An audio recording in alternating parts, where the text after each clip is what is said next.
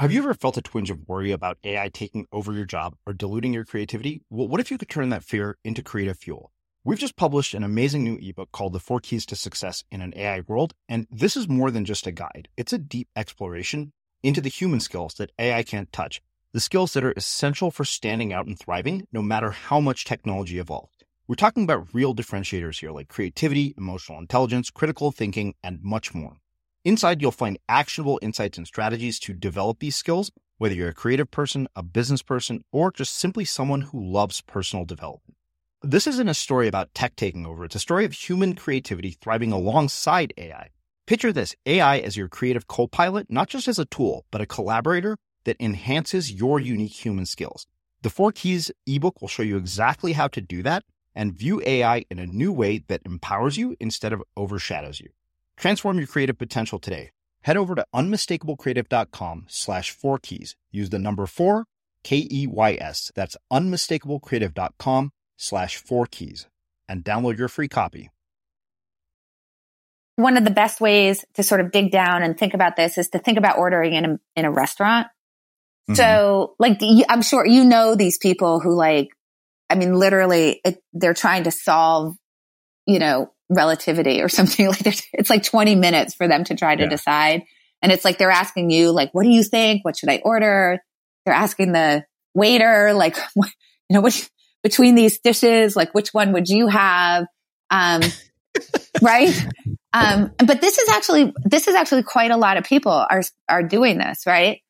And so it, I, I think that if they just stopped and said to themselves, you know, what are the stakes of this decision? Like, well, first of mm-hmm. all, it's low stakes on its face because you're going to eat another meal in like six hours.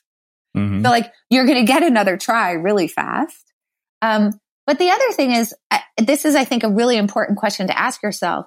Whatever the result of this is, do I think in the future, like let's say in a week, as I look back on my happiness over the week, that how the chicken was versus the fish is going to have ticked my happiness up or down at all.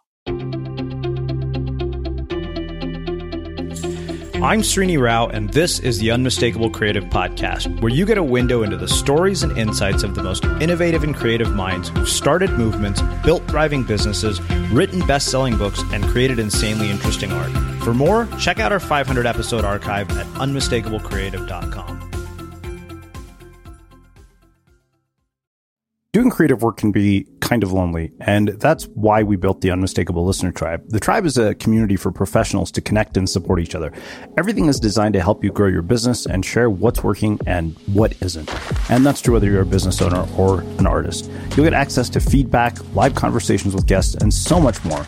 By joining the tribe, you become part of a community of creators who all support each other, and it's completely free. Hopefully, I'll see you there. Visit unmistakablecreative.com slash tribe to join. Again, that's unmistakablecreative.com slash tribe. Annie, welcome to the Unmistakable Creative. Thanks so much for taking the time to join us. Well, thank you so much for having me. Yeah, it is my pleasure to have you here. So, uh, as I was saying right before we hit record here, uh, yeah. I had stumbled up on your book, Thinking in Bets. And I remember adding it to my list on Amazon. I was like, I got to read this book. And then when I finally read it, I was like, okay, I have to get in touch with you because I have so many questions now after reading this. But before we get into your book and, and your work, I want to start by asking, what did your parents do for a living and what impact did that end up having on the choices that you've made with your life and career? Oh my gosh. Uh, can I just tell you're like literally the only person who's ever asked me that. And, uh, it's actually a, a, very, it's a really important impact that they mm. had. And it's probably in an unexpected way. So my, uh, parents met, um, at, in graduate school. My father had gone to law school and about a year in, he just decided like it wasn't for him, that his passion was teaching and particularly his passion was English literature. So he, he then switches to the master's program in English lit.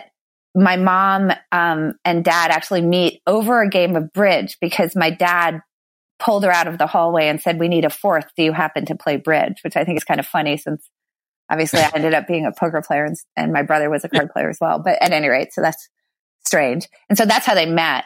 Um, anyway, uh-huh. my dad gets a job up, um, at, coming out of uh, the master's program, uh, he gets a job at a um, prep school in New England. So this was in 1961. Uh, it's an Episcopalian prep school, St. Paul School. Uh, they're, he's like, they decide they need diversity, so they hire him because he's Jewish. Um, and off he goes to, to teach at this prep school. What's interesting about my father's story is that his father uh, had emigrated to the US when he was a child and had never gotten past sixth grade. So it, it's kind of this interesting, like, you know, his dad, his dad never finished his sixth grade. And now his son gets a master's, ended up teaching at this, you know, private school. Um, my dad did actually end up getting a PhD um, in English. He taught at that school forever. That allowed his children to go to that school for free, which made a really big difference. Mm-hmm. Um, my mother had a master's in, uh, I think in history, actually. She taught for a couple years, but ended up being stay at home after that. Um, and then my dad starts writing a column for the newspaper, like the local newspaper in Concord, New Hampshire. He, some, some publisher then finds his columns, thinks they're cool, asks him if he would write a book. He does. It's called Anguished English. It becomes like a big bestseller. And my dad now like has written like 30 books or something like that. You can look him up. His wow. name's Richard Lederer. So I've heard of that book actually. Yes, Anguished English. That's my dad. Yeah. Um, okay. That's so that's what they, so my mom is basically stay at home. You know, my dad's really an English teacher. Eventually when I'm old, this is when I'm much older. So I think of him as a teacher. He becomes, he becomes a writer and then, and then does some speaking. Um, mm-hmm. so I, in high school was very math oriented. But my parents, who were both like my mom was a history major, my dad was an English major, everything in my family was really around like liberal arts and like particularly humanities. And there was like this, I, I don't, I don't know if they intended this, but there was this very deep value communicated around the humanities. So. I'm in high school. By the time I finished high school, I finished calculus two. I go off to college and it's just sort of assumed I'm going to become an English major. This is the assumption in the family. This is what I do. I go off. I'm an English yeah. major. Now I also backdoored into a double major in psychology, but I didn't really pursue math. And I think, I think it just goes to show you like these, these influences that you don't even realize are happening in your life, right? Because I look back on that and I think, wow, if I had a child who was, who was sort of that far along in math, I would have been encouraging them in college to pursue this. Meanwhile, in college, I take zero math classes and I look back on that and that's one of my really big regrets. Like I wish, I wish that I had pursued math in some way.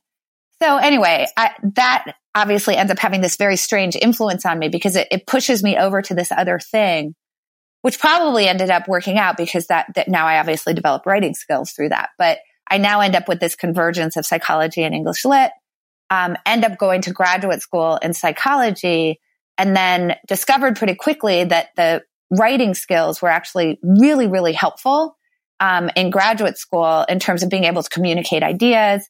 That was all great. Um, and then at the end of graduate school, I get sick. Um, I need to take time off before I go, go and become a professor. And then now, now finally, now many years later, I find my way back to math. So my father, you know, be damned. I, I, I found my way back to doing math.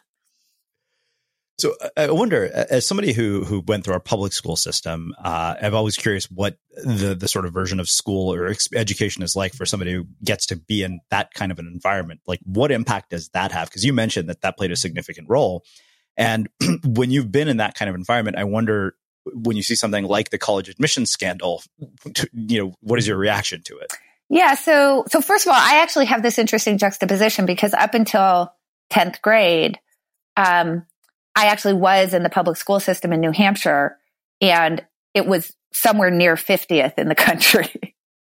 so, so I, it was, it was really like, whoa, now I'm in a different kind of school. Um, so the, the school that I went to, it, I mean, it's, it's indescribable what the education is like there you know, you're basically doing liberal arts college as high school. I mean, it's like a small, it's 500 kids. There were like 70 faculty for the 500 kids. Classes had, you know, the math classes had a few more, you know, more people in them, maybe, you know, 15 people in them or 20 maximum in the math classes. And then the humanities classes, you'd have like six people in the class. So, so much like individual attention, so much college preparatory work. Uh, in an English class, you were expected to read about 150 pages a week. Uh, it was a paper a week. So, I mean, this is really like getting you ready for college.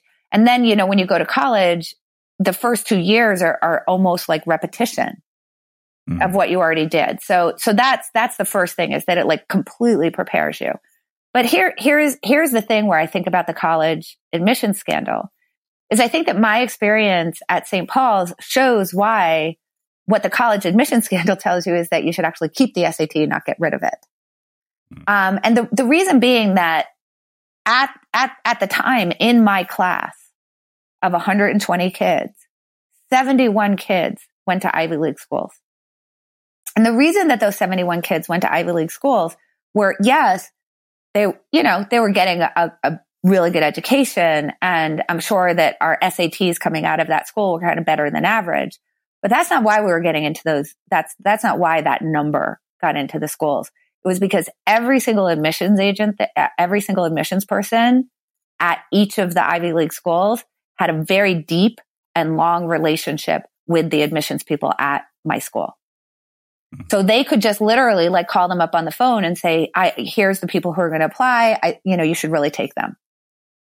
Um, so I think about this college admission scandal and it's actually this thing about like, how are you thinking about the world and how are you sort of getting past your initial reaction? Right. So people looked at that and they said, we have to get rid of the SAT, obviously, because look at these people. They have gamed it and they have cheated it. And as someone who thinks about game theory, I say, no, that's actually exactly the opposite. The fact that they had to game it in order to gain admission to these schools shows why it's actually a really great gatekeeper. Because if you're thinking about someone like, uh, you know, Lori Loughlin, who's married to a billionaire, that, you know, the, the daughter is like famous, any school would die to have that person on their campus. Mm-hmm. You know, obviously they're trying to get that person on their campus. The fact that the, that grades and SATs created a barrier such that that family felt like they had to cheat actually shows that that creates a really good barrier. And when we mm-hmm. think about what are the other things besides an SAT that a school is using in order to decide whether to have somebody, you know, come in the gates, um, well, we think about extracurriculars, right? And if you look at what an upper middle class family is spending on extracurriculars and enrichment activities compared to a family that's lower class, they have a 10 to 1 outspend. I think it might even be an 8, uh, uh, an 11 to 1 outspend. So mm-hmm. I think that the upper middle class family is spending between seven and eight thousand dollars per year on extra, you know, extracurriculars and enrichment. And the lower class family is spending about 700. So until working at like McDonald's becomes an acceptable enrichment and extracurricular activity, you know, because a lot of those kids have to work in the afternoon, right? That, that upper middle class kids don't have to do. The parents can't spend in order to create that kind of like, you know, broadly experienced sort of whole child, right? That, that admissions people are, are, are sort of using as part of the, um, admissions, that's where you see that there's like this un, it's almost ungameable, right? Because it's just sort of built in that the more of the stuff you do, the better. Mm-hmm. So I, I look at that and I say, well, you should do things to try to make it harder to cheat on the SAT mm-hmm. and then keep it. The other thing is that there actually, uh, and there was actually a great thread on Twitter from Jay Van Bavel that shows that there actually isn't really any good um, scientific data that shows that the um, that the tutoring really ups your score a lot. So there's a lot of like anecdotal data from right. tutors themselves saying like, oh, you, you know, I had this kid who got a 200 point increase, but uh, there's no scientific data that actually supports that, that you get a really, that you get a really significant jump in your score with tutoring. And the other thing is that now the college board is creating partnerships in order to make um, SAT tutoring accessible and free. So, for example, now Khan Academy has a partnership so that it's just accessible to anybody if they want to, you know, if they want to work to get tutoring on how to take the test and so on and so forth. So, so you can actually solve for that. You can, you can make that kind of stuff accessible. Um, but what it proves is that if your kid's not getting a great SAT score, there's not a lot you can do to get that score up a lot besides cheating. Mm-hmm. So I, I think that that actually helps to even the playing field so that, you know, people from St. Paul's don't just get the chance to have the admissions person like call up and say, Hey, let this person in. And, yeah. and that's actually lessened over time. So for example, by the time that my sister, who's seven years younger than I am, um, by the time she graduated from St. Paul's, out of 120 kids, it was 40 kids going to Ivy Leagues. And mm. now, if you look at those statistics, it's much less because over time, that just sort of like pipeline, people have become more aware of that and it's started to get reduced. And it is much more, it has become much more based on like just what are your grades and what are your SATs. Hi, I'm Daniel, founder of Pretty Litter. Cats and cat owners deserve better than any old fashioned litter. That's why I teamed up with scientists and veterinarians to create Pretty Litter. Its innovative crystal formula has superior odor control and weighs up to 80% less than clay litter. Pretty Litter even monitors health by changing colors to help detect early signs of potential illness. It's the world's smartest kitty litter. Go to prettylitter.com and use code ACAST for 20% off your first order and a free cat toy. Terms and conditions apply. See site for details. Ever catch yourself eating the same flavorless dinner three days in a row? Dreaming of something better? Well, HelloFresh is your guilt free dream come true, baby. It's me, Keke Palmer. Let's wake up those taste buds with hot, juicy pecan crusted chicken or garlic butter shrimp scampi. Mm. Hello Fresh. Stop dreaming of all the delicious possibilities and dig in at HelloFresh.com. Let's get this dinner party started. Hey, Dave. Yeah, Randy. Since we founded Bombas, we've always said our socks, underwear, and t shirts are super soft. Any new ideas? Maybe sublimely soft. Or disgustingly cozy. Wait, what? I got it. Bombas. Absurdly comfortable essentials for yourself and for those facing homelessness. Because one purchased equals one donated. Wow, did we just write an ad? Yes. Bombas. Big comfort for everyone. Go to bombas.com slash ACAST and use code ACAST for 20% off your first purchase. Quality sleep is essential. That's why the Sleep Number Smart Bed is designed for your ever evolving sleep needs. Need a bed that's firmer or softer on either side? Helps you sleep at a comfortable temperature? Sleep Number Smart Beds let you individualize your comfort so you sleep better together. JD Power ranks Sleep Number number 1 in customer satisfaction with mattresses purchased in-store. And now, save 50% on the Sleep Number limited edition Smart Bed for a limited time. For JD Power 2023 award information, visit jdpower.com/awards. Only at a Sleep Number store or sleepnumber.com. Hey there, it's Michele Norris. I'm host of a podcast called Your Mama's Kitchen. When I travel, I'm usually looking for a way to find a taste of home when I'm not at home. And one of the things I love to do when I am at home is entertain. And Airbnb allows me to do that. When I was in California recently, I rented a house that had a great kitchen. And when we were sitting around the table, we we're all thinking, we're in someone else's house. Someone could be in all of our homes as well. If you have a home, but you're not always at home, you have an Airbnb. Your home might be worth more than you think. Find out how much at airbnb.com/slash host.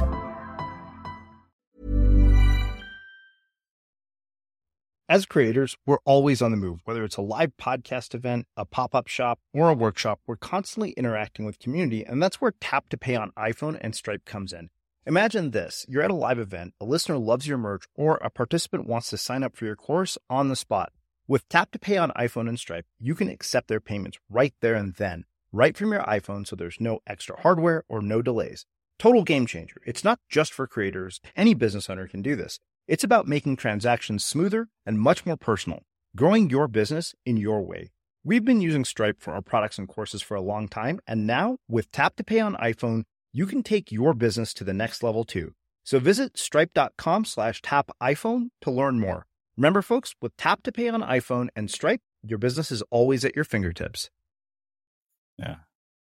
It's funny because I I look at Berkeley now, and even my sister and I both went to Cal, and we both say, you know, we would probably never get in right now, Right. uh, with- that we had in high school. Like, there's no way uh, because it's become so much more competitive. So I- I wonder, as, as somebody who you know was raised by academics, um, you know, comes from a, a Jewish family, which I, I from the conversations that I've had with other Jewish people on this show, sounds like you know you get raised with very similar narratives to Indian parents. What in the world was the response from your parents when you said, "You know what, I'm going to go and play poker"? Yeah. So, so I was, I had the advantage of my brother already having broken their spirit before I went off. So, so like just, just, you know, to your point about like kind of what was the ethic in the household. Um, I remember coming back from, gosh, I think it was in junior high. Um, you know, at this, you know, like bottom ranked junior high school in New Hampshire. Um, and I came back to, and I remember saying to my mother, um, Hey, my friends, like their parents all give them, um, like $5 for every A they get. Like, and I was asking, like, do you, do you think I could like have the same deal?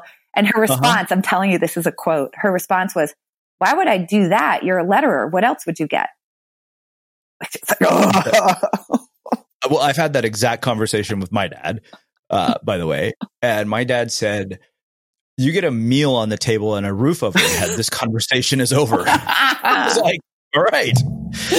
I'm not sure. I, I don't know. I think that would have been better for my psyche. It was just literally this idea like, well, the, the A is like, that's the, the expectation. Like below that is just failure. You should be paying me, lady. Yeah. Whoa. Okay.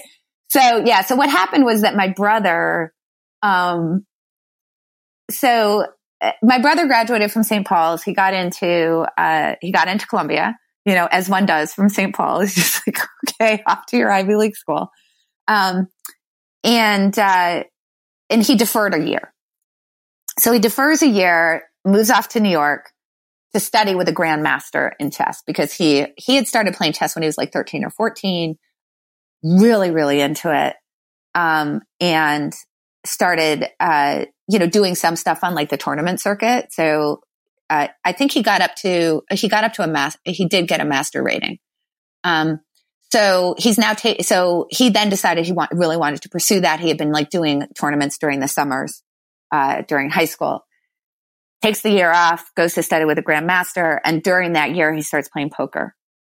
And he basically ends up never going back to school. I mean, he did, he actually, he, I think a few years later, he did like six months or one or two semesters at Columbia, but that was it. He never, he never actually finished.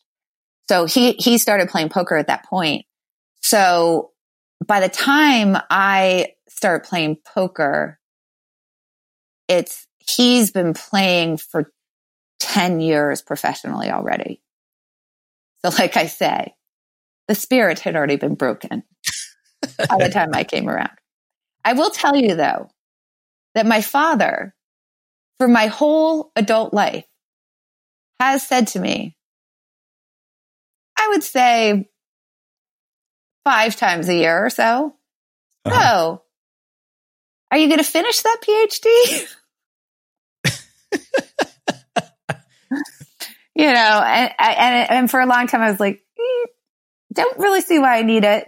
Now I'm actually, now I'm actually back to doing some academic research. So, so I'm sort of leaving it open ended as whether that ends up in a PhD.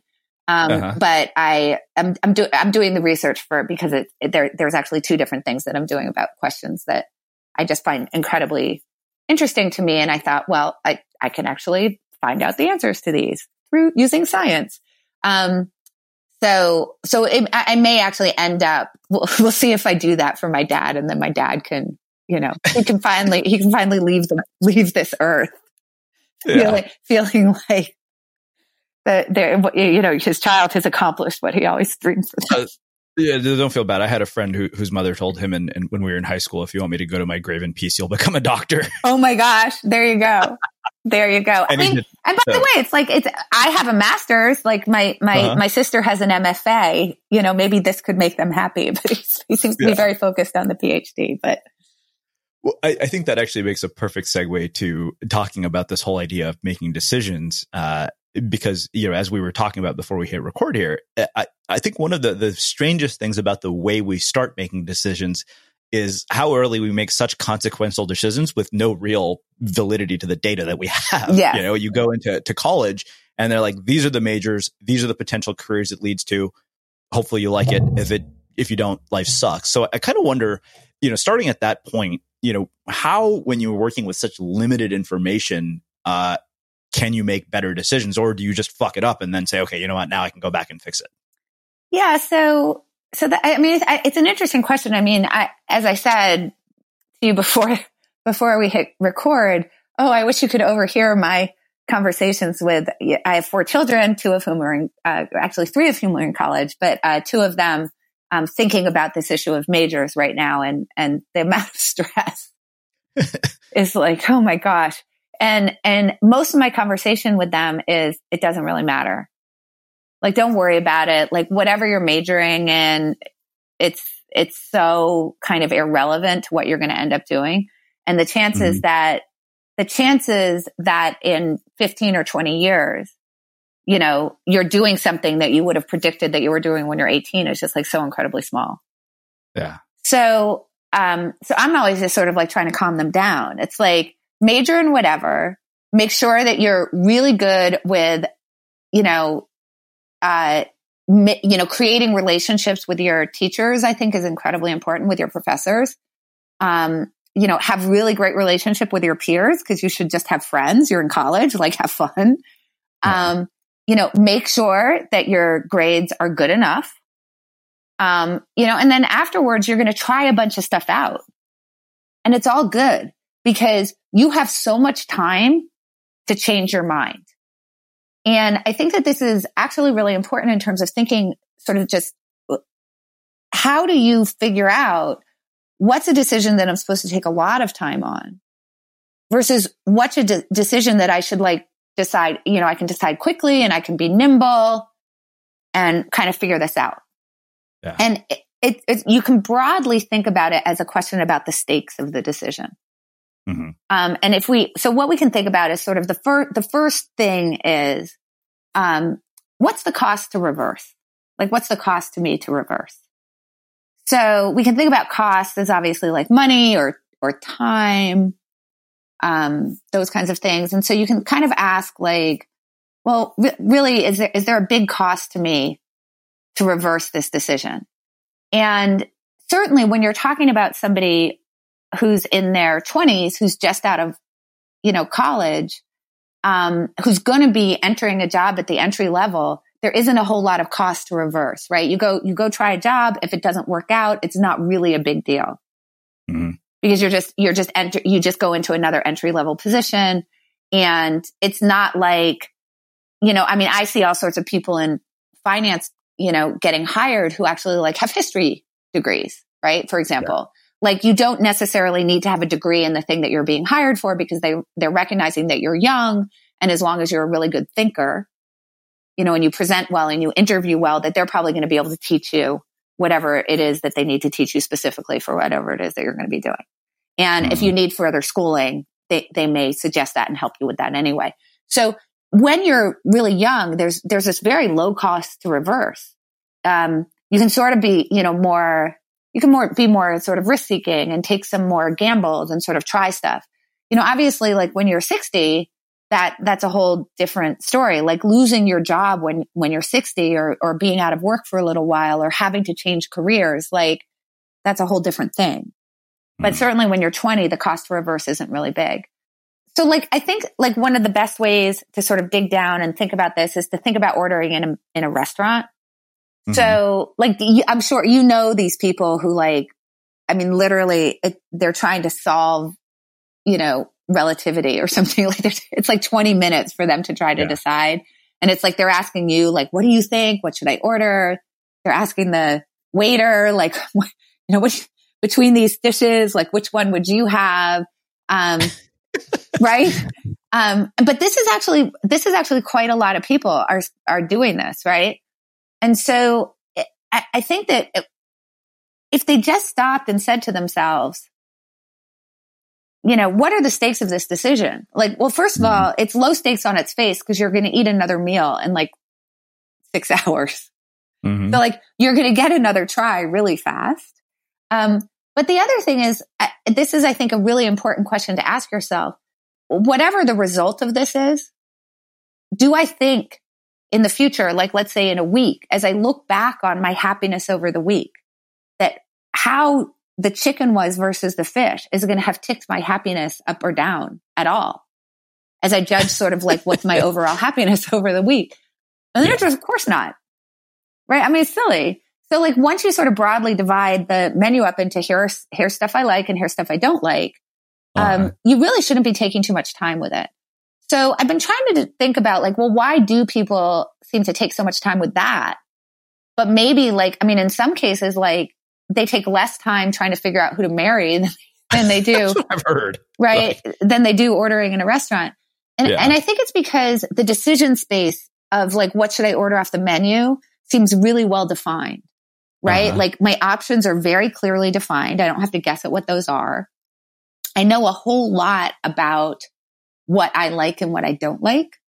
And it feels like it should be knowable how good the dish is, mm-hmm. right? It feels like that should be knowable. I mean, obviously you're trying to figure out the intersection of your likes and sort of how good the dish is.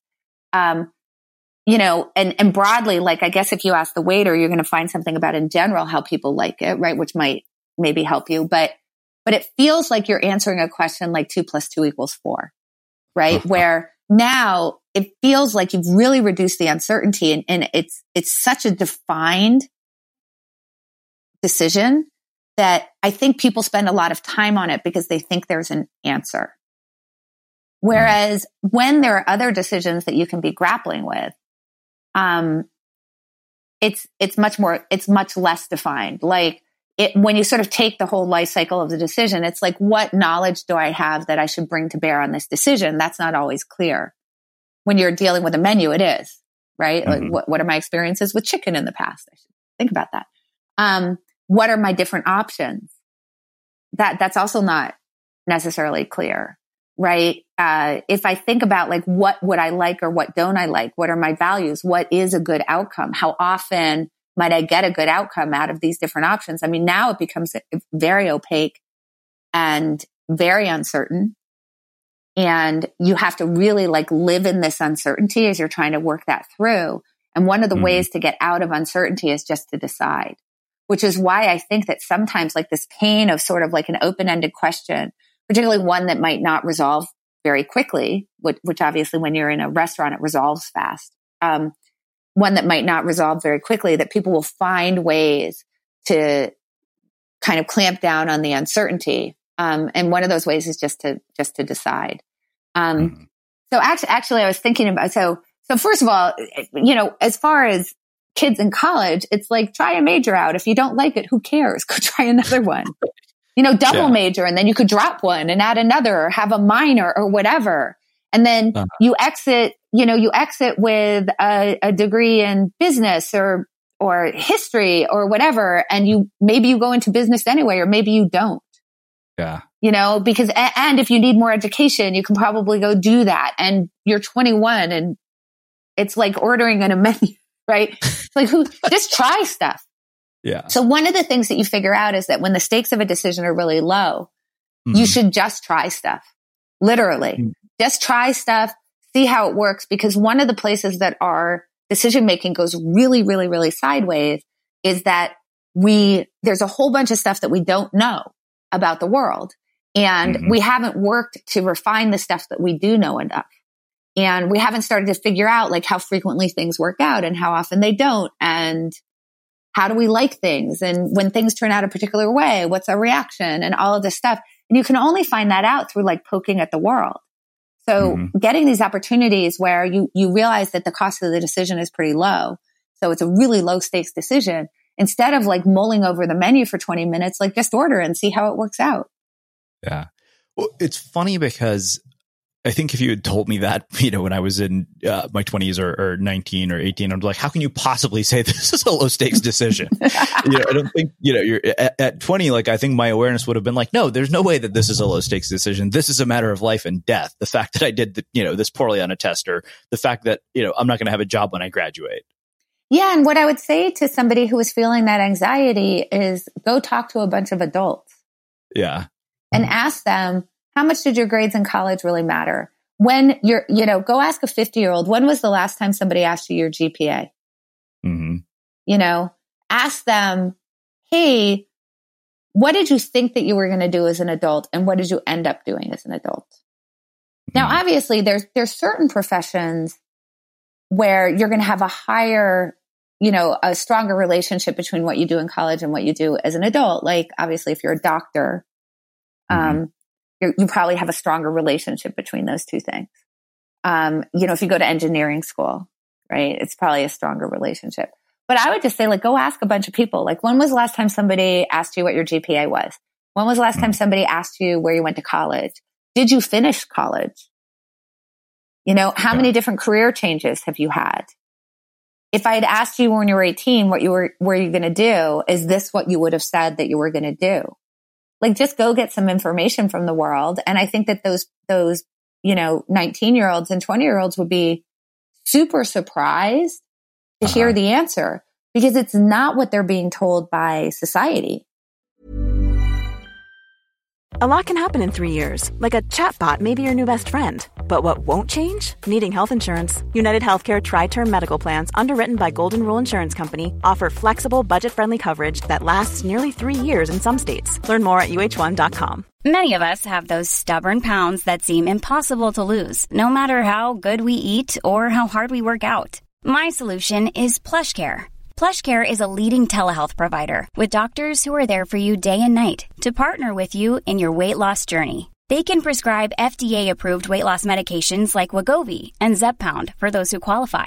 Plus, they accept most insurance plans. To get started, visit plushcare.com slash weight loss. That's plushcare.com slash weight loss. Hi, I'm Daniel, founder of Pretty Litter. Did you know cats tend to hide symptoms of sickness and pain? I learned this the hard way after losing my cat, Gingy. So I created Pretty Litter, a health monitoring litter that helps detect early signs of illness by changing colors, saving you money and potentially your cat's life. Pretty Litter is veterinarian developed, and it's the easiest way to keep tabs on your fur baby's health right at home. Go to prettylitter.com and use code ACAST for 20% off your first order and a free cat toy. Terms and conditions apply. See site for details. I'm Sandra, and I'm just the professional your small business was looking for. But you didn't hire me because you didn't use LinkedIn jobs. LinkedIn has professionals you can't find anywhere else, including those who aren't actively looking for a new job but might be open to the perfect role, like me.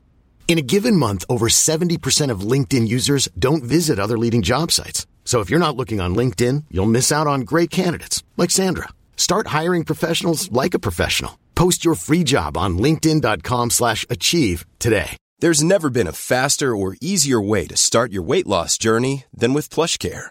PlushCare accepts most insurance plans and gives you online access to board-certified physicians who can prescribe FDA-approved weight loss medications like Wegovy and Zepbound for those who qualify Take charge of your health and speak with a board certified physician about a weight loss plan that's right for you. Get started today at plushcare.com slash weight loss. That's plushcare.com slash weight loss. Plushcare.com slash weight loss.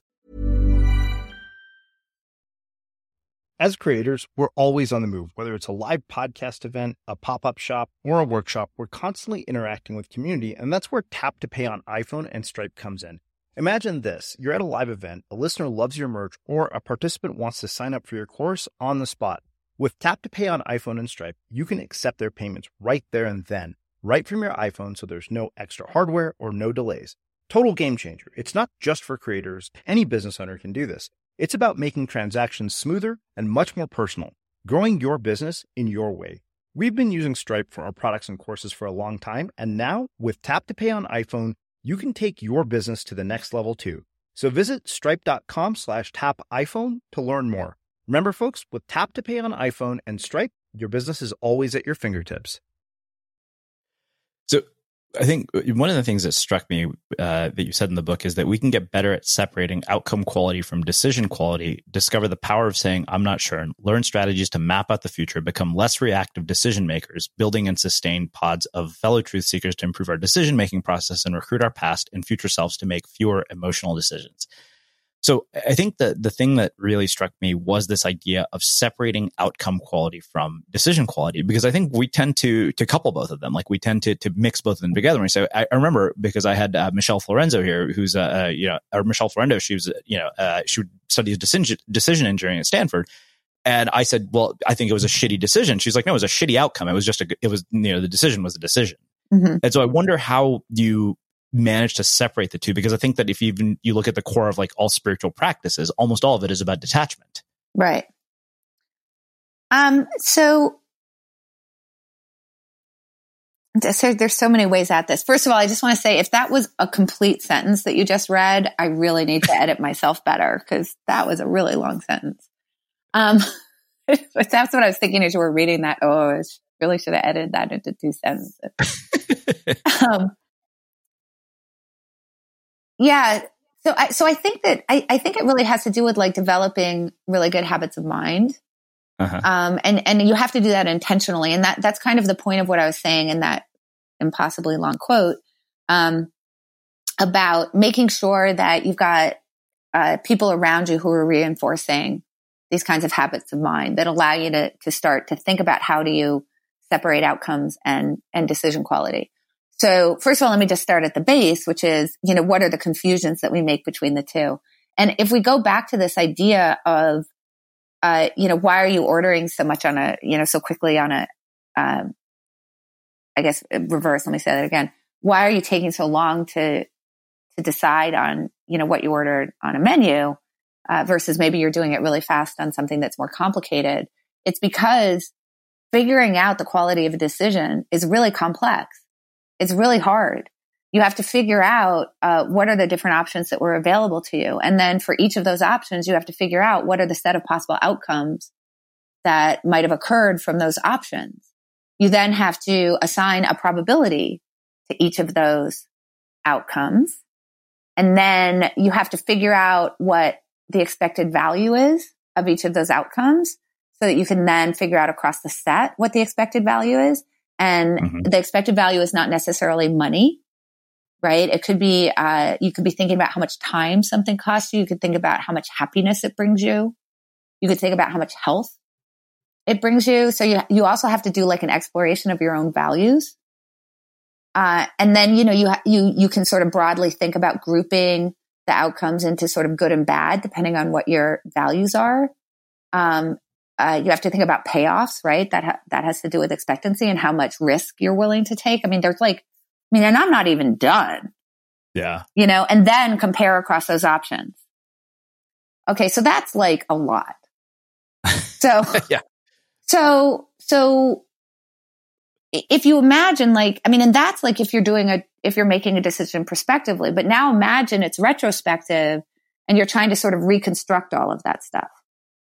I mean, it, it's just so opaque and so hard and so complicated and so mushy. But there is a thing that we absolutely know. We know how it turned out and we know whether that was good or bad. That is a thing that we can see right, right there with our own eyes. There isn't any complication to it. It's very clear. It feels very certain. And so what we do is this thing called resulting, which is we say, oh, that's all really complicated. I don't, I don't know whether the decision was good or bad or not, but I do know whether the outcome was good or bad. And so I'm going to work backwards from the outcome to the quality of the decision. And I'm going to figure out, here's what I'm going to figure out. If the decision's good, then, I mean, if the outcome is good, rather, the decision must have been good. If the outcome is bad, the decision must have been bad. Problem solved. But the issue is that the problem is not anywhere near solved because the only time that that's a reasonable thing to be doing is when there is an incredibly strong relationship between the decision that you make and the outcome that you get. Ideally, if you're going to work backwards, it would be that the decision only could result in one outcome. mm-hmm. right? So now, now we could work backwards in that particular case. So for example, um, if you're two feet behind a vehicle in front of you and you slam on the accelerator, uh, there's kind of only one outcome that can occur there, right? right. You're going to ram into the car in front of you. Okay, so now yeah. we can work backwards. Like, did Spenny make a good decision? no, he had a terrible outcome, and indeed, it was a terrible decision. But um, if we add sort of more possible outcomes into the mix, like you go through a green light, you proceed through a green light at the speed limit, and now you get uh, in an accident. You know, can we work backwards from that outcome to what your decision quality is? Well, of course not. And that, that's just kind of true of, of most of the decisions that we make. When, when we make a decision, what that, what the decision does is it defines the set of possible outcomes that could occur and sort of what that set looks like. So not just which outcomes are possible, but also how often those things will occur. And it also defines what the payoffs are, but that, that's an added layer of complexity that we don't need in order to get to where, you know, to this discussion. So let's just say it defines the set of possible outcomes and how likely each of those outcomes are, but it doesn't tell you exactly which outcome of those things will happen. Uh-huh. So you could have, you know, you could make a decision. There could be five reasonable outcomes that can kind of come from that. One of those things could happen 2% of the time. And guess what? That means it will happen 2% of the time. Mm. So hopefully we're not working backwards from that thing that occurred 2% of the time in order to think that somehow if we made that decision again, that that thing would happen again. But this is actually exactly what we do. And this is how we think. So, you know, then the question becomes kind of to your point, like, all right, well, how do you kind of disconnect yourself from that kind of thinking? Yeah. Um, and honestly, it's like by having really good people around you who help you work through this stuff. And what it means is that you have to try to do your best to reconstruct what the set of possible outcomes were. So when you get some sort of result and you, you find yourself, you know, it's a bad result and you find yourself, oh, that was such a bad decision, you know, or you get a really good result and you're like breaking your arm, patting yourself on the back for how great your decision was. you need to really train yourself to step back and say, well, let me think about what are, what were the possibilities here? Like what mm-hmm. were all mm-hmm. the things that could happen? Let me try to take a stab at how often those things would happen. Um, and this is particularly important when you get a good outcome. And the reason why it's particularly important when you get a good outcome is that well, good outcomes feel really good. And it feels really good to, to have something great happen and to say, well, look at what a great decision maker I am. Like I get credit for that. Like I made that happen. Uh, I mean, obviously, like you feel really good about yourself under those circumstances. Mm-hmm. And so the willingness to dig down into that and say, well, let me just a second. Let me try to think about what were all the other ways that this could happen? You know, what, what are the probabilities of all those other ways, um, that this could happen? It opens yourself up to a very sad occurrence, which sort of in poker terminology is, yeah, I won that hand, but actually I played it really poorly. Right. And, and that's not a discovery that most of us are eager to make. Uh-huh. And it's even true if I say, yeah, I won that hand and I actually played it pretty well, but now that I've done some exploration, I realized there was an even better way to play it. That feels like kind of losing something too, right? So we, we tend to really kind of leave those good results unexamined and just allow ourselves to go ahead and result because it, it just kind of doesn't, it doesn't feel good.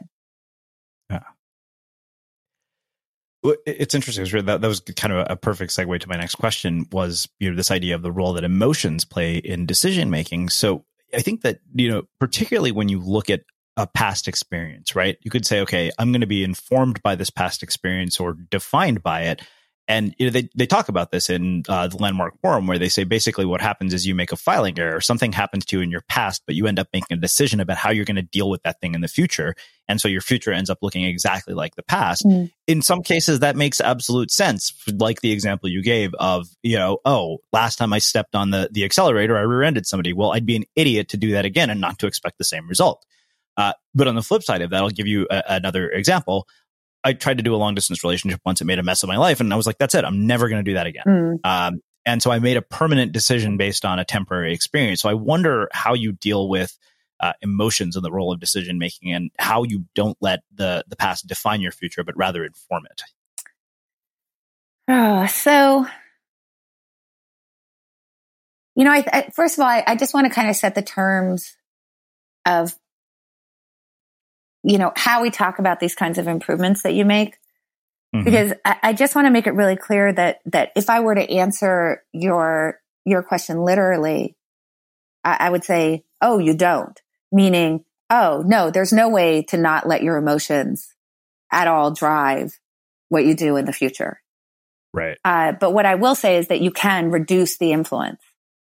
You can work so that you catch yourself more quickly mm-hmm. uh, when your emotions are, are driving or or let, let's say broadly like your emotions or your your desire to have like a positive self image right um, mm-hmm.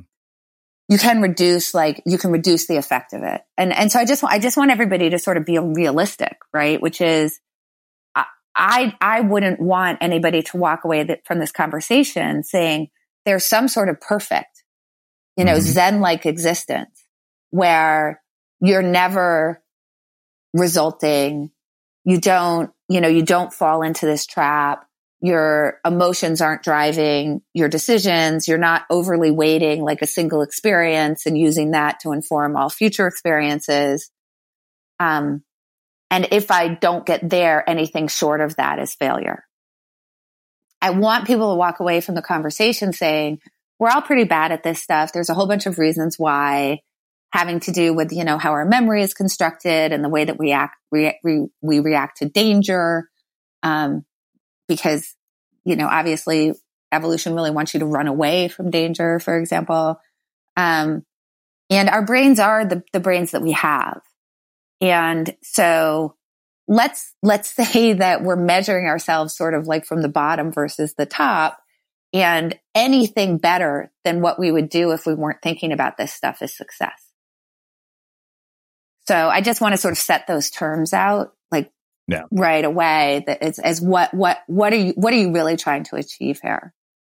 So mm-hmm. I think, so, so first of all, you know, it, again, I mean, if you go through the exercise that I just did where you take that, that relationship and you say, well, what were all the other ways that it could have turned out? If I had, as I went into the relationship, if I had imagined it's a year from now and this is mm. a hmm. disaster, and I thought, well, why, why would it be a disaster? Right. So this is before you experience it as you're going into a long distance relationship. It's a year from now and this is a disaster. Why? You would have been able to actually identify, I'm, I'm sure, quite a few things that actually did turn out to be a disaster yeah. in advance. And then you could have actually said to yourself quite a few things. You could have said, well, are there ways that I can reduce the probability of the things that might end up being disastrous for me? Are there ways that I can think about in advance what I'm going to do in response to some of these bad outcomes so that I'm not sort of scrambling around making bad decisions in the moment where I'm super emotional? Are there ways that I can think about um, increasing the chances that things work out by setting structure and sort of limits around the way that I engage with this and thinking in advance the points at which I should be reevaluating. And I'm just, I'll ask you, like, if you, if you had gone through that process in advance, do you think that you would have been likely to have a better outcome? Yeah. Well, here's the thing. I don't know that the outcome would have changed, but I don't think my response would have been as terrible either. That's what I'm saying. Uh, that, that I would consider yeah. that a better outcome. Yeah, that is absolutely that would absolutely be a better outcome. Yes. Right. So this this kind of gives us a clue into how do how do we sort of become less emotional? Yeah. And, and there's two, there's two broadly, there's, uh, three, three sort of verticals that we want to think about. Thing number one is what can we do prospectively in order to make it less likely that we're, we're making decisions in a way that, that's going to be driven by emotion. So that's mm-hmm. sort of, let's call that pillar one. Uh, pillar two is in the moment when we're feeling ourselves very emotional, what are the things that we can do in order to reduce the chances that we're making decisions under those circumstances? And pillar three is what can we do retrospectively to try to reduce the chance that emotions are driving the way that we're processing uh, what has happened to us. Um, and then obviously, uh, again, that, that might take us forward in a way that, that isn't particularly helpful. So, so let me just start in the moment first. So very often, um, and this is pretty path dependent, but when we've had sort of a series of unfortunate events to steal that, um, uh, we, we really get worked up, you know, and, and we, and, and you can feel what that feels like to be really worked up. Like you're in an argument with your partner. Um, and you just get that feeling of like, first of all, you get this need to resolve right then. Um, you know, generally like your heart's racing, your cheeks are flushing, your thoughts are racing as well. Um, and we all sort of know what that feels like, right? Like, like we know what it feels like that moment that you thought you were going to get the promotion and you didn't. Right? Like you're just like, it, it's everything is you just get sucked down into the gravity of that moment. And it's just like, my life is so horrible. I can't believe this. I'm so unlucky. This is so unfair. Or you have to listen to me. You have to, you have to understand what I'm saying right? Like there's all these things that kind of go along with that.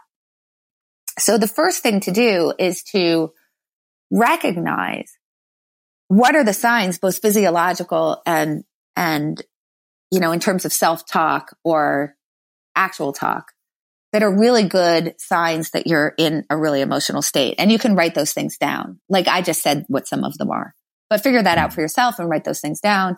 And now just make a commitment uh, and tell other people who are in on it with you. That's kind of the help of a decision pod. When I'm in this state, you know, poke me or when you catch yourself saying that stuff, say, hold on a second. I got it. I have to take a breath. And then you can actually follow a checklist of questions. Um, and my favorite question actually relating back to the conversation we had about the menu is, if I imagine it's a year from now, do I think that this moment will have ticked my happiness up or down at all? That's a really good question to ask yourself. So for a lot of things, the answer is no. Things that you're incredibly upset about in the moment, the answer is very often no. Um, and once you sort of realize that, you can you kind of can kind of get it into perspective, right? Um, if you're like, you can ask yourself another question. If it's a, a week from now, and I imagine that in this state, I continue to make decisions? Do I imagine that a week from now, I'm going to be happy with the decisions that I made? Or am I likely to have regretted them? Hmm. So the answer to that is very often yes. Yeah. And now you can do something about that, which is stop making decisions right then. Just say, I need to take some space. I got to take a moment because I just did a little time traveling here. And I yeah. realized, oh, I'm going to be really sad with the decisions that I'm about to make if I continue to make decisions in this, in this you know, in this state. So like you can imagine, like if you're in a fight with your partner, um, and you were to take a moment, you say, Oh, I got all these really bad signs going on. Do I think in a week that the next thing that comes out of my mouth, I'm going to regret? Right. Yes. Okay. That's a good moment to say, let's take some space. Let me walk away from the decision and come back when I feel a little bit better. Yeah. Um, so, so, you know, I mean, I talk about this in my book, but this is this kind of time traveling exercise where what you're really doing is causing yourself to imagine how is this going to look to the future version of me as I look back on this. And in doing so, it, uh, sort of just by definition, it quiets down the emotional part of your brain because in order to do this kind of time traveling experiment where you're sort of imagining yourself in the future, um, you have to recruit the prefrontal cortex and the prefrontal cortex acts in an inhibitory relationship to the limbic system. And so you actually are quieting your emotions down through doing these kinds of time travel exercises. So that, mm. that's what you can do in the moment, right? And, um, like, for example, like I- I've had people actually like see me on the phone with a really frustrating customer service agent. Uh-huh. And, uh, this just happens to be like one of my strengths. I, I just happen to be very calm in those situations, but I didn't used to be. Um, I, I used to actually be very upset in those situations and I would get very upset with the customer service agent. But now I'm very, very calm. And I've had people watch me in those situations and say, how did you do that? And honestly, I'm just time traveling. You know, I'm saying like, if, if I imagine it's a week from now and I got what I wanted out of this interchange, do I think that it involved the yelling that I really want to do in this 2nd Mm-hmm. You know, and the answer to that is no. And so then I don't yell because I, I'm quickly doing this kind of, as I feel my emotions going up, I'm doing these sort of time travel things. Okay. So that's, that's like that first thing. Like, what do you do in the moment when you get sucked down into the gravity of your own emotions? And then, uh, the next thing is what we talked about before, which is like, how are you thinking in advance so that you're much less likely to be making decisions driven by emotion in the moment? And that is, is another time travel example, but in a state where you're calm. So Mm. you're entering into a decision, like I'm, I'm thinking about getting into a long distance relationship and you imagine it's a year from now and this has gone horribly. Let me write a narrative for why I think that it went horribly. Um, and it's just this thing of like, you know, like when you're at the base of the mountain, all you can see is what's right in front of you. And in, in the case of a long distance relationship, maybe all you see that's right in front of you is like how much you're into the other person. And obviously Right. you would climb over like the biggest boulder ever in order to Yeah. get to them. And this is all you can see is what's right in front of you. But when you get to the top of the mountain, you can see all the paths and you can see all of the, the obstacles that might be in your way. And by identifying those, you can now start to ask yourself some questions about those. Like when I come up against that obstacle, what do I think I will do? Let me think about that in advance.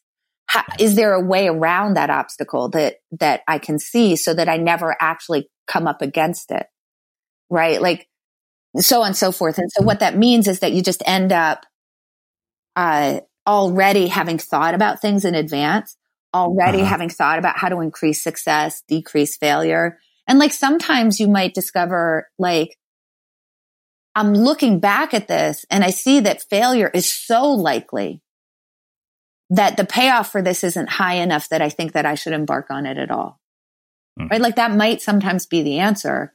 And isn't it nice to find that out in advance? Right? Because you've actually done this exercise. So that's, that's this sort of, sort of prospective Uh-huh. thing. And then retrospectively, um, it has to do with putting these outcomes into context, right? So, so when you feel yourself, uh, thinking about, uh, you know, an outcome and, and sort of having this connectedness to it, really take the time to put that outcome into the context of all the things that could have occurred at the moment that you, um, entered onto that journey. So, for example, to say like, well, there were a whole set of possible outcomes. Like it could have ended up in marriage. It could have Mhm. ended up after, it could have ended after a month. Um, it could have gone on for a while and then we became best friends, but we never, we didn't continue romantically. Uh, you know, um, my partner could have decided they couldn't stand to be away for two seconds and actually move back. You know, I'm just making these up, but you sort of figure Right, those right. out. And then you take Yeah. a stab at how likely you think any of those things were. And the good news is some of those things you can look up, right? Like you, you can go find, um, how often long distance relationships work out, Right. Yeah. right? So Which isn't that often, it turns out. Right. But you, so you can go find that out, right? And then Yeah. you can see like, oh, actually this wasn't going to work out that much. And now you can take that knowledge with you into the future so that as Uh-huh. you're considering another long distance relationship, it's not that it's a zero. It's that Right. if you understand what the likelihood of that outcome is, that you can Yeah. now start to put that into context and think of, of what the payoff for you is, whether it'd be worth it for you to take that risk. Wow. Wow. So there's one other thing that uh, it came to mind for me as, as you know throughout our conversation is, is you know how do you make the distinction between taking responsibility for your decisions and blaming yourself for the outcomes? Because I think that so often we confuse responsibility and blame.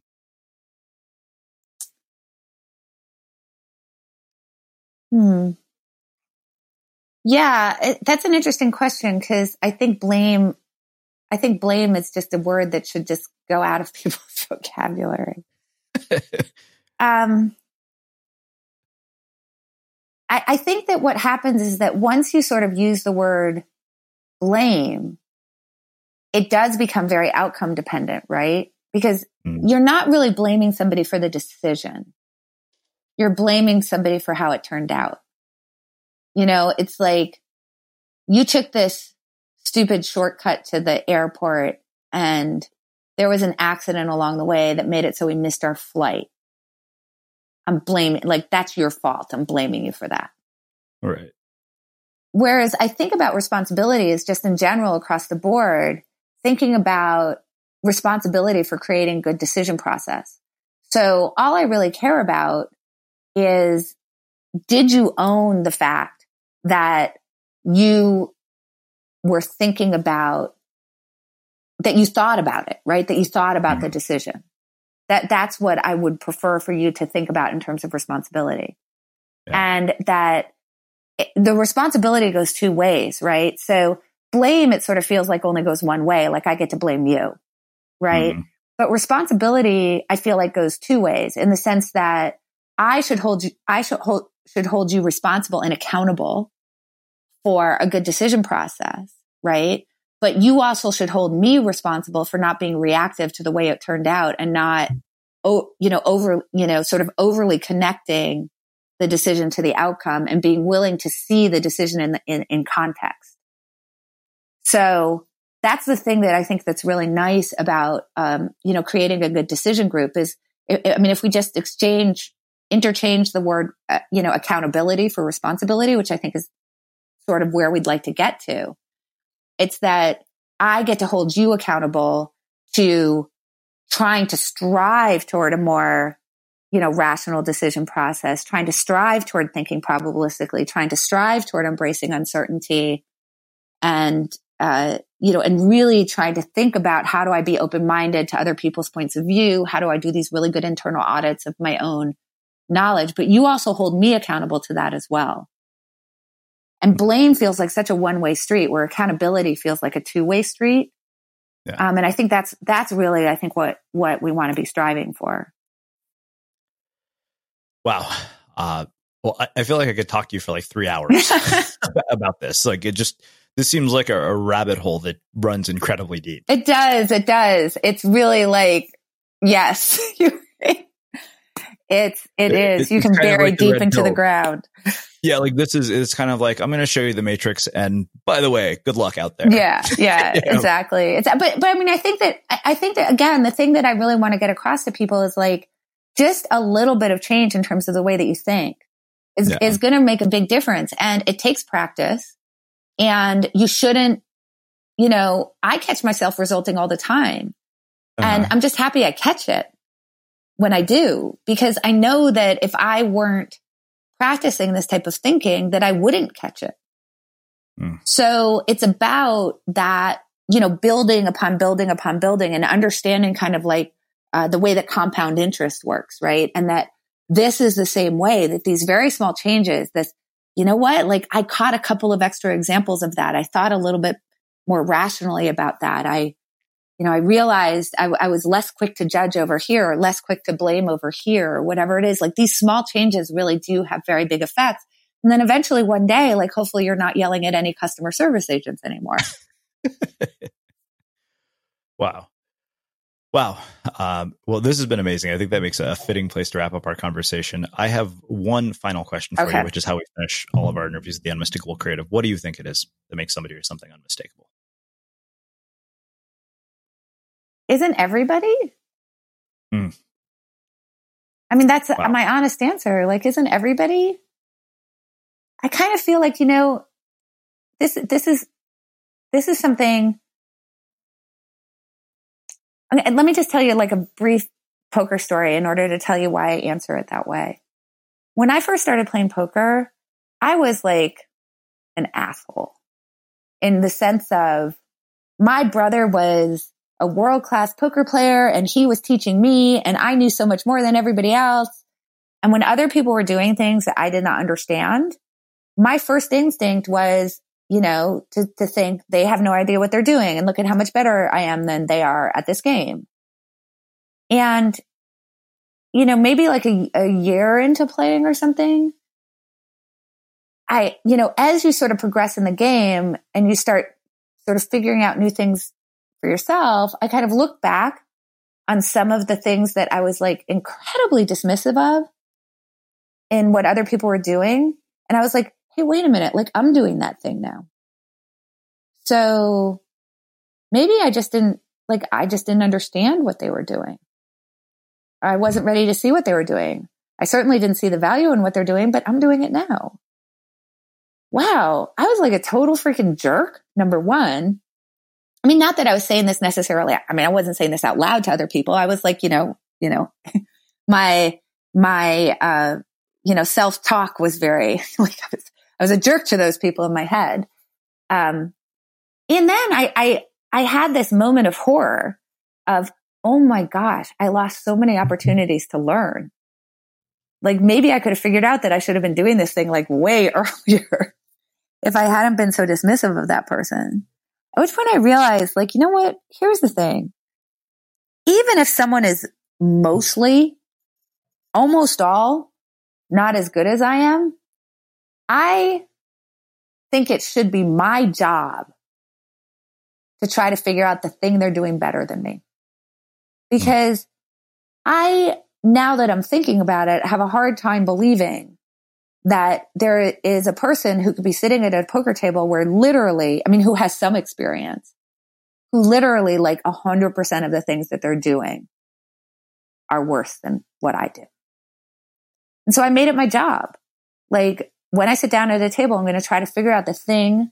And sometimes it was several things, but I was going to try to find out the, the thing that they were doing that was better than me.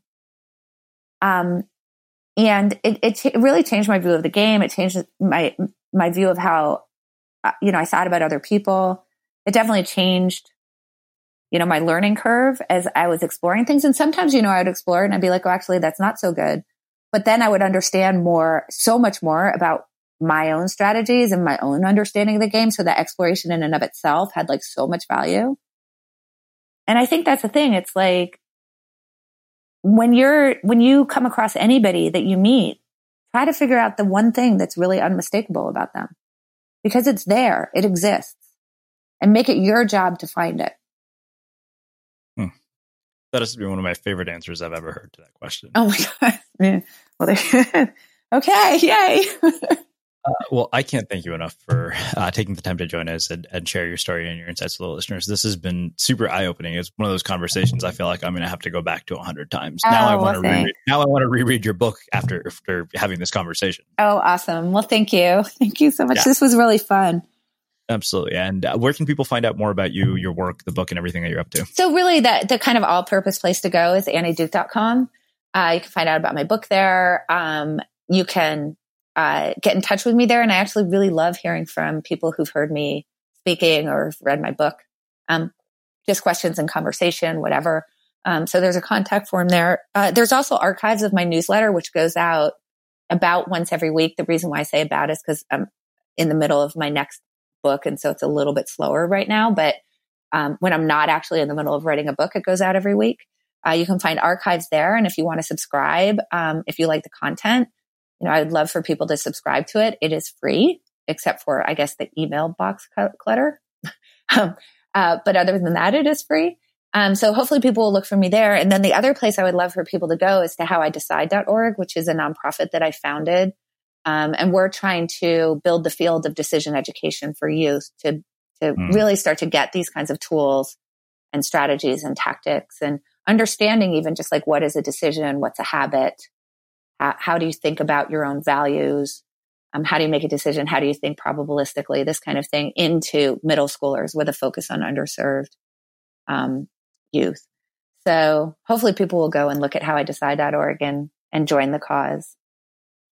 Amazing. Well, we'll link up all that stuff in the show notes. And for everybody listening, we'll wrap the show with that. Thank you for listening to this episode of the Unmistakable Creative Podcast. While you were listening, were there any moments you found fascinating, inspiring, instructive, maybe even heartwarming? Can you think of anyone, a friend or a family member who would appreciate this moment? If so, take a second and share today's episode with that one person because good ideas and messages are meant to be shared.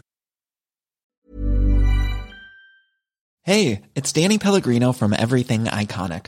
Ready to upgrade your style game without blowing your budget? Check out Quince. They've got all the good stuff, shirts and polos, activewear and fine leather goods, all at 50 to 80% less than other high-end brands. And the best part? They're all about safe, ethical and responsible manufacturing. Get that luxury vibe without the luxury price tag. Hit up quince.com slash upgrade for free shipping and 365 day returns on your next order. That's quince.com slash upgrade. Hold up. What was that? Boring. No flavor. That was as bad as those leftovers you ate all week. Keke Palmer here, and it's time to say hello to something fresh and guilt-free. Hello Fresh. Jazz up dinner with pecan-crusted chicken or garlic butter shrimp scampi. Now that's music to my mouth. Hello Fresh. Let's get this dinner party started. Discover all the delicious possibilities at hellofresh.com. Hi, I'm Daniel, founder of Pretty Litter. Cats and cat owners deserve better than any old fashioned litter. That's why I teamed up with scientists and veterinarians to create Pretty Litter. Its innovative crystal formula has superior odor control and weighs up to 80% less than clay litter. Pretty Litter even monitors health by changing colors to help detect early signs of potential illness. It's the world's smartest kitty litter. Go to prettylitter.com and use code ACAST for 20% off your first order and a free cat toy. Terms and conditions apply. See site for details. Imagine the softest sheets you've ever felt. Now imagine them getting even softer over time. That's what you'll feel with Boll and Branch's organic cotton sheets. In a recent customer survey, 96% replied that Bowl and Branch sheets get softer with every wash. Start getting your best night's sleep in these sheets that get softer and softer for years to come. Try their sheets with a 30-night guarantee. Plus, get 15% off your first order at bollandbranch.com. Code BUTTERY. Exclusions apply. See site for details. Have you ever felt a twinge of worry about AI taking over your job or diluting your creativity? Well, what if you could turn that fear into creative fuel?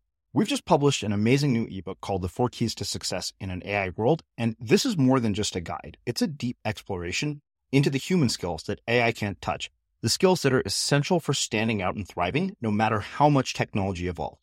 We're talking about real differentiators here like creativity, emotional intelligence, critical thinking, and much more. Inside, you'll find actionable insights and strategies to develop these skills, whether you're a creative person, a business person, or just simply someone who loves personal development. This isn't a story about tech taking over, it's a story of human creativity thriving alongside AI. Picture this AI as your creative co pilot, not just as a tool, but a collaborator that enhances your unique human skills. The Four Keys ebook will show you exactly how to do that and view AI in a new way that empowers you instead of overshadows you. Transform your creative potential today. Head over to unmistakablecreative.com slash four keys. Use the number four, K E Y S. That's unmistakablecreative.com slash four keys and download your free copy.